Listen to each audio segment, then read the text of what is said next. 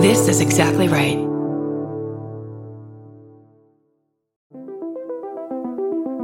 Hi, I'm Erin Welsh. And I'm Erin Allmann Updike, and we're the hosts of This Podcast Will Kill You on Exactly Right.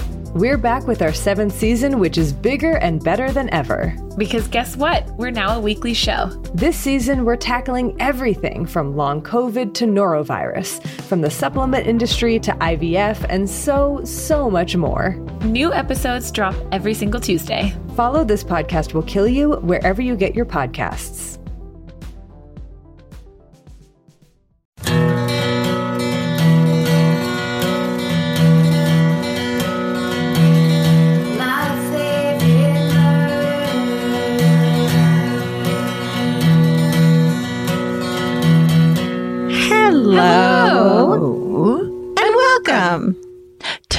Favorite murder. the minisode. This is the episode of the podcast, the Mhm. version of the podcast where we read you your emails. Whatever you write to us, we'll just read it right out loud. That's right. You tell us stories and we read them right back to you. That's the name That's of the right. game. We've got so many themes out there. Still taking Halloween stories. Who cares? Sure. S- scary haunted stories. Yeah. Did you ever see a celebrity in real life? Celebrity Oprah stories are on the fucking rise these days, which I appreciate. Uh, People love a theme. just murder stories too. Uh, and grandma, always grandparent stories. Always. Do you want to go first? Sure. Um, this says good old fashioned Montana hometown story. Great. Oh, it says, Hey there. I'm from Helena, Montana, and you would not believe how many hometown stories there are to choose from. Hmm. I struggled to decide if I would write you about my partner's coworker who worked with the Missoula Mauler during his killing rampage, the time I accidentally snowshoed through Ted Kaczynski's backyard, or the many haunting haunted buildings around town. N- Needless to say, there are a lot of crazies around here, which I'm sure Chris Fairbanks can attest to. Yes, he can. Without further ado, this is the story of the disappearance of Nyleen Marshall. In June of 1983, Nyleen attended a picnic with her family at a campground in the Helena National Forest. Around 4 p.m., Nyleen and other children went on a walk near Mapan Creek to see some beaver dams. Nyleen lagged behind, and when the other children turned around, she was gone. There were reports that Nyleen was seen talking to a man in a jogging suit, but it was never confirmed this man was involved. This area is home to grizzly and black bears, wolves, and mountain lions, so there were thoughts that she had been attacked, but there was no evidence of animal involvement found, and her body was never recovered. Two years later, a man claiming to have abducted Nyleen called the National Missing and Unidentified Persons System from several phone booths in Wisconsin. Law enforcement also received letters from an anonymous man claiming he had Nyleen and was traveling the country. The letters and call transcripts are creepy as fuck, and you can read them on Nyleen's wiki page if you want to be scarred for life. Oy. In tw- in 2017, the Jefferson County Sheriff stated that they had no substantial leads. I know we're supposed to stay out of the forest, but I truly love being in it, such a naturally beautiful place, and it makes me so angry that fuckers like Nyleen, Nyleen's abductor make it dangerous for us to enjoy without worry. I also really enjoy hiking solo and think of every trek as an opportunity to take back nature from shitty dudes. Hmm. Stay sexy and always hike with bear mace, a pocket taser, and your trusty emotional support dog. Mads. Wow. I wonder if they were able to prove that that was actually the abductor or just some fucking sicko admitting to it. Yeah, it sounds it sounds like they haven't been able to prove oh anything. That's so horrible, and and also then it also leads into. I think we've talked about this before, but have you ever seen the um, maps? Tons of people have sent me this on Twitter. It's the places where people have gone missing, and then the cave systems in America. Oh my and God. they're they're they're basically kind of a mirror image, or like you could lay one over the other, and they're related. Meaning like people fell in, fell in, like fell in places or that. I mean, to me, in the clickbait version is something came out of a cave and oh, grabbed grabbed people and pulled it back in. You know, it's it's very like uh, the descent. It's very like a horror movie. Yeah. I think suggestion where whether that actually means that those caves are in national parks where people go missing because there's so many there's dangers and risks. or they wandered, I- they're little kids and they wandered off, which just sounds so likely, but who the Right. fuck knows? it's it's horrible. What a horrible God. thing. Wow. Okay. Well, I have a Pretty classic small town, hometown as well. This is called Vintage Unsolved Murder. Hi, Karen, Georgia, creatures and mustaches. Mm-hmm. I grew up in a super small town in the Hudson Valley area of New York State where literally nothing happens and we have no sidewalks or bars. Anyway, I have always been obsessed with a story about an entire family who was murdered in the 1930s on their farm a few minutes from my childhood home. The story is referred to as the Germond family murders, and I believe it remains unsolved to this day. On the day after Thanksgiving 1930, the Borden Company of Dutchess County sent one of its workers out to check on a local dairy farmer who supplied them with milk after not receiving their typical shipment. The employee arrived at the dairy farm around nine in the morning to find all four members of the Germond family stabbed to death. Then it says, I hope that guy got therapy afterwards. Houston Germond and his young son Raymond were found first. They had been stabbed to death in the family's wagon shed. Mabel and Bernice Germond, Houston's wife and teenage daughter, were found in the ki- family's kitchen, both stabbed to death. Bernice's body was found under the kitchen table as if she had tried to crawl away. Although a butcher knife that did not belong to the family was found at the scene and was determined to be the murder weapon, police were unable to find any fingerprints on the knife. They eventually were able to track down who sold the knife, but the man was unable to recall who he had sold it to. Then it says, thanks for nothing. It was also discovered that Mr. Germond had cashed a $150 check that same day of the murder, over 2300 in today's money, which led investigators to believe that the family's murder was likely a robbery. Investigators followed up on several leads, including an elusive mysterious stranger who had been reportedly seen walking around the Germond's property prior to the murders. In 1933, a neighbor was arrested who was supposedly owed money by Mr. Germond, but lack of evidence led to the charges being dropped. Other than this, no arrests have been made. I love this story for tons of reasons, but mostly because it has everything. Murder, money, a mysterious stranger, but also because it had occurred in almost a hundred years ago and is still the craziest thing that has ever happened in my hometown. And in this insane world, that's probably a pretty good thing. SSDGM, Megan. Good point, Megan. That's a very uh, silver lining Right. way a to look way to look at story. it. to to a horrible and mysterious. Um, this this makes me want to point back to once again one of my favorite true crime books of all time, The Man from the Train, which is unbelievable, and it has that thing Yeah. where the idea that someone comes into a small town where people are just the assumption of safety because they're far away from people, they're away from the big city or whatever, and decimates a family, whole and then just. Ugh. gets walks away, and nothing ever happens from that. Is is Yeah. it's just crazy. I feel like back then it was just so easily easy to like just blend in and be a nameless, faceless person going Yeah. through town. Yeah, that's crazy. and you could hop on trains. Yeah. Again, read The Man from a Train if you haven't. so good. So good. Oh, this is uh, okay. Ready? No. Creepy neighbor story. oh no. That's all. This that's the beginning of the pod of the um the podcast. The new the email. podcast we're definitely going to do about creepy neighbors. creepy neighbor story. Yeah. Um, I'm a little late to the game, but as I was painting ornaments for my shop and catching up on MFM, parentheses, thanks for keeping me company, I heard your request for creepy neighbors and I had to write in with this guy.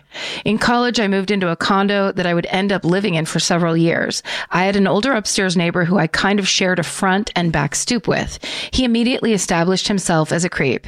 Many times I would either be leaving my apartment or taking out the trash or whatever, only to hear a quiet voice behind me just saying hi or telling me I w- or telling me I was doing my recycling wrong. Oh God. Can you imagine that they're whispering, actually, actually, actually, you don't know the difference between plastic. Styrofoam is actually not recyclable. Actually, but he's right on you. Ugh. Yeah. Ew. He would be standing way too close and scare the shit out of me every time. Mm-hmm. Fucking creep. That's when the next time you do it, before you turn around or whatever, you throw that elbow back. Yeah. You just throw it back Yep. because why are they standing that close to you anyway? A hundred Then you just go, oh my God, I'm so sorry. I didn't know anyone was there. Yeah, because you shouldn't be. So sometimes I just shouldn't be. move my elbows away from my body a tiny bit, and if someone's fucking standing there, they deserve that broken nose, motherfucker. I sometimes look, I'll admit it. Sometimes I do that in Starbucks when people get right on, well, not anymore, but I used to. When people get right up on you in line, Yeah. I would pretend to turn one direction and then just throw my po- Yeah, purse over I've- my shoulder and hit them away. Definitely done that. It's always a middle aged woman, an older woman, a baby boomer woman who's on your ass. so she gets a little purse hit. Yep. Look, this isn't about And me. and you have the most gigantic purse ever. Always the heaviest, Always. most enormous purse. So it's Yep. actually it's pretty dangerous. Just My purses usually can fit a laptop computer in them. And then all, all kinds of other dumb Yeah. bullshit that I have in there. So just beware. Um, beware in 2029 when we can go outside again and uh, I throw my purse at you. Anyhow, here we go. okay. Pretty early on into living at this con- condo, his toilet started leaking, making a big water stain on my bathroom ceiling and resulting in a hole that looked directly into our bathroom. I bet you he did that on purpose. Uh huh. My roommate and I put a towel up in the hole, which vanished. Oh. And she said once when she was getting out of the shower, she looked up and made eye contact with someone. so we taped paper over the hole. And because we were dumb and in college, we did not give it a second thought to being peeped on. Oh it gets worse. of course it Of course does. it does. A couple of times I was woken up in the night from a dead sleep by a loud moaning because I'm nosy and I don't didn't see anyone coming or going from his place uh, because you could hear people walk up the stairs. I can only assume he was masturbating face down on the floor. It sounded like he was in the room with me. Oh my Last, god. the last, yeah, horrifying. The last story I'll share is the night my boyfriend and I were awoken by a woman screaming. It sounded like someone was being murdered, hearts racing. We had whispered a conversation about what to do. And as we were deciding to call the police, we heard a familiar moaning. And then the screams turned into something more sexual. And then this is in all caps. These people were like 60 years old. The walls were not even that thin. Why were they being so loud? oh my god. I later found out that the woman leaving the next morning was his ex wife. Anyway, pretty soon after, the old perv moved out, and I still Google search his name every once in a while to see if he's been arrested yet. and that's the creepiest neighbor I've ever had, which is saying something because someone in my childhood neighborhood had a secret meth lab in their basement and got raided by the DEA. And then the sign off is, I appreciate you, Allison. we appreciate you, Allison. Allison, we appreciate you right back. Wow. God. So many problems. I hope I'm done in my life with creepy neighbors. Not living I in mean- apartments anymore. I feel like I'm safe-ish. But the idea, like the problem solving of tape a piece of paper Yeah. over this, when it's like you get your fucking landlord Yeah. in there, you point out how there's an eye coming down, Uh-huh. like solve it, move, get out of that apartment. You there's show a hole in them the your ceiling. renter's rights and that they better fucking fix that hole. Yeah. Move you. They need to move you across the building away from the bad man. That's right. Okay. This one is a follow up on the 16th Street bombing in Birmingham. Mhm. So it goes Hi, ladies. I listened to the podcast today and heard George's story about the 16th Street Baptist Church bombing in Birmingham, Alabama. I currently live in Birmingham and I work for the state crime lab as a forensic toxicologist. A few years ago, I helped plan a forensic science conference, and our keynote speaker was the FBI agent, Bill Fleming, who helped bring people responsible to justice in the final investigation. I wanted to mention a few things that you didn't cover in the podcast. Agent Fleming showed us lots of crime scene pictures, which were just awful. He spoke about interviewing the suspects and how their views hadn't changed. They were still evil, racist terrorists even after all this time. I guess the tiger stripes never change. One story he told that really stuck with me was that the ambulances that initially showed up wouldn't take any of the injured people to the hospital because they were black, not even the little girls. It's difficult for me to fathom that kind of hate. I believe that bystanders ended up taking the injured in private cars. Can you fucking imagine? He told us about the corruption and racism in state and federal government that derailed the original investigation. The governor at the time, George Wallace, was the most racist white supremacist in history. Give that piece of shit a Google and see what I mean. Good Lord. Another photo Agent Fleming showed us was that stayed with me was a photo of the bridge where the Cahaba boys, those were the hardcore, double hardcore KKK members, would meet to plan their attacks, including the attack on the 16th Street Church. This bridge is still in use to this day. I also wanted to say that the prosecutor who got the conviction in the early 2000s was Doug Jones. He is now a U.S. Senator, Democrat, who beat out the Republican incumbent and sexual predator Roy Moore two years ago. Oh yeah, that's he's, right. he's running again this election, so fingers crossed. Yes, vo- vote for Doug Jones. Vote for Doug Jones. That's right. I'm including some photos of the cars outside that were damaged from the bombing and a picture of the bridge. So we should put those up on this uh, minisodes post, right? Yeah. I'm so glad things are better ish now, but what I've learned this year is that we have so much further to go. Black Lives Matter, SSDGM, Mary Ellen. I mean, it's it's upsetting, but then it's also good to just know more and more background. Yeah. You know what I mean? Yeah. Especially this week. Keep it at the front of our minds, you know? Yeah, absolutely. There's something about the sound of an old timey cash register that really takes me back. I know. It sounds like someone is about to hand me an ice cream cone, but it also sounds like we just sold some merch. That's right. And if you're a Shopify user like us, you know that this sound means you just made a sale. Shopify has helped millions of businesses sell their products online, but did you know they also offer the same support for brick and mortar stores? From accepting payments to managing inventory, they have everything you need to sell in person. So give your point of sale system a serious upgrade with Shopify.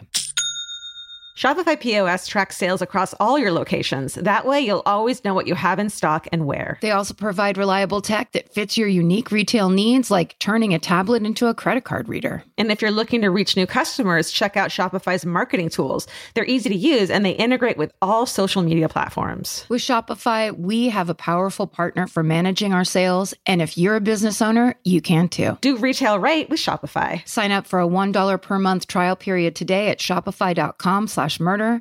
And here's the important note that promo code is all lowercase. So go to shopify.com slash murder and take your retail business to the next level. That's shopify.com slash murder. Again, don't forget the code is all lowercase. Goodbye. If you're like me, you're always looking for a story to dive into. Whether it's a family drama or a mystery to solve, the key to getting hooked is the details. I need rich visuals and intricate storylines, and June's Journey has that and more. June's Journey is a mobile mystery game that follows June Parker, a daring young woman, on a quest to uncover the truth about her sister's murder. This is your chance to test your detective skills because you'll play the game as June herself. Explore beautifully designed scenes from the 1920s, like lavish estates and gardens, and don't forget to keep an eye out for hidden clues. There are twists, turns, and catchy tunes, all leading you deeper into the thrilling storyline. And if you play well enough, you could make it to the Detective Club. There, you'll chat with other players and compete with or against them. June needs your help, but watch out, you never know which character might be a villain. Shocking family secrets will be revealed, but will you crack the case? Find out as you escape this world and dive into June's world of mystery, murder, and romance. It's all just one tap away. Discover your inner detective when you download June's Journey for free today on iOS and Android. That's June's Journey. Download the game for free on iOS and Android. Goodbye. Georgia, have you ever been blown away by the most simple dish at a restaurant, like perfectly scrambled eggs? Oh my God, yes, Karen. And then all I want to do is make that dish at home and eat it every day. Well, you probably could, as long as you have the chef's secret ingredient, made in cookware. Made in was created to bring restaurant quality performance kitchenware to home chefs around the world. For years, they've built their business by supplying restaurants and top chefs with high end cookware. Some of Tom Colicchio's most treasured dishes at his restaurant Craft are made in Made in. Whether you're cooking for professional critics or just the critics you live with, your meals will benefit from the quality of made in products. Like their carbon steel cookware, it combines the best of both cast iron and stainless steel clad, so it's rugged enough for grills or an open flame. It's the MVP of summer cookouts and cook ins. What I really love about made in cookware is that it actually makes something like having a Memorial Day barbecue much more convenient because you can keep everything on the grill. If you need to throw, say, a pan of garlic up on the top while you're grilling your steaks on the bottom, it's strong enough, durable enough to do that. If you want to take your cooking to the next level, remember what so many great dishes have in common. They're all made in, made in. Save up to 25% this Memorial Day from May 18th through May 27th when you visit madeincookware.com. That's M A D E I N cookware.com. Goodbye. I'll finish on an it's a neighbor story, but it says neighbor stories cult next door. Ladies, non ladies. When I was a teenager, my family lived in the super conservative town of Holland, Michigan. We lived in an apartment building that was one of three in an apartment complex. The largest buildings had maybe 12 to 15 apartments and was entirely occupied by what could be described as the Amish.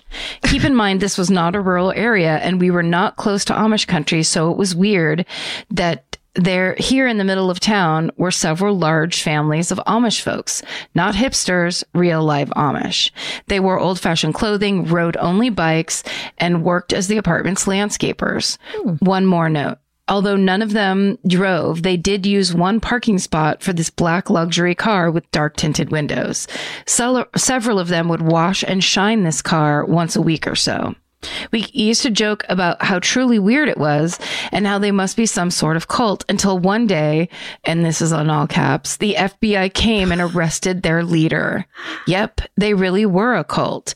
I did some research and it turns out they had been a liberal sect of Mennonites that had left Pennsylvania following a man they called leader.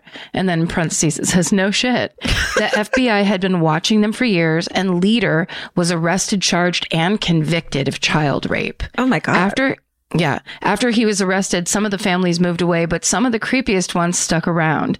The leader's black car is still in the carport, and the glassiest eyed among them still wash and shine the car. What? That's my story about living next to a cult. Stay sexy and don't trust your neighbors, Molly. Wow.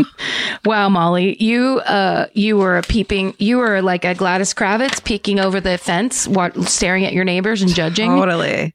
And then it turned out you were right. And no one believed you until it was too late. Because at first it's like, hey, leave if they want to be Amish Yeah. and they made it. They made it to the big city and they're going to be landscapers. Stop being such a judgy neighbor. And then it's like, no, no, no. Yeah. The child no. rape part really took a turn. And because I was like, all right. And then it's like, oh, this is the worst.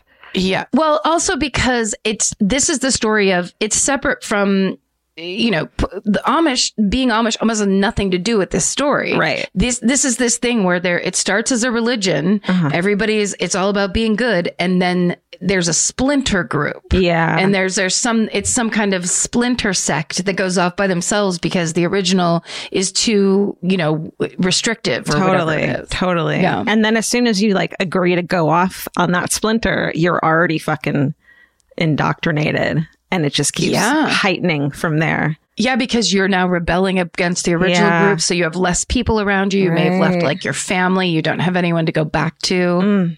It's like this podcast. Okay. um, this last one I have is called Spooky Grandma Halloween. Mm. hmm Uh, hi, MFM fam, human and otherwise.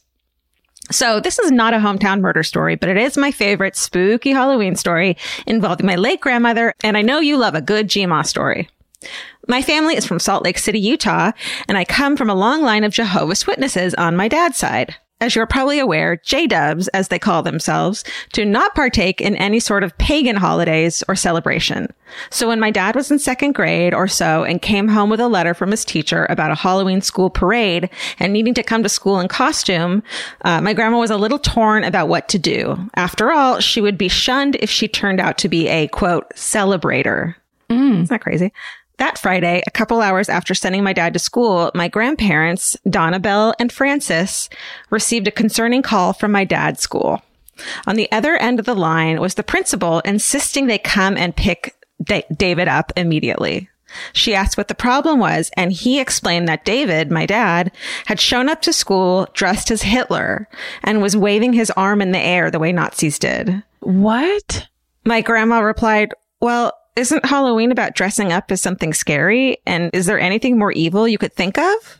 I believe she did end up picking up my poor unknowing dad from school after the principal realized that she had been the one to get him ready and show him how to wave his arm during the parade. Oh, they had no. never celebrated Halloween, and so she didn't understand what scary monsters meant. Right. Right. Although Donna Bell had a pretty rigid religious belief, I always remember her having a great sense of humor, albeit sometimes inappropriate. And can only imagine that this was the seed she planted that eventually made my dad, sister, and myself leave this crazy religion, or possibly why we all also suffer from debilitating anxiety. Anyway, even if this story doesn't end up on the pod, I hope you got a little laugh out of it. I know I do every time I picture my seven year old uh, Jehovah's Witness father dressed up as the person that put his own people in internment camps. Yeah. As Jehovah's Witness. Stay sexy. And although dressing up as a Nazi isn't considered cultural appropriation, still don't do it. Bailey.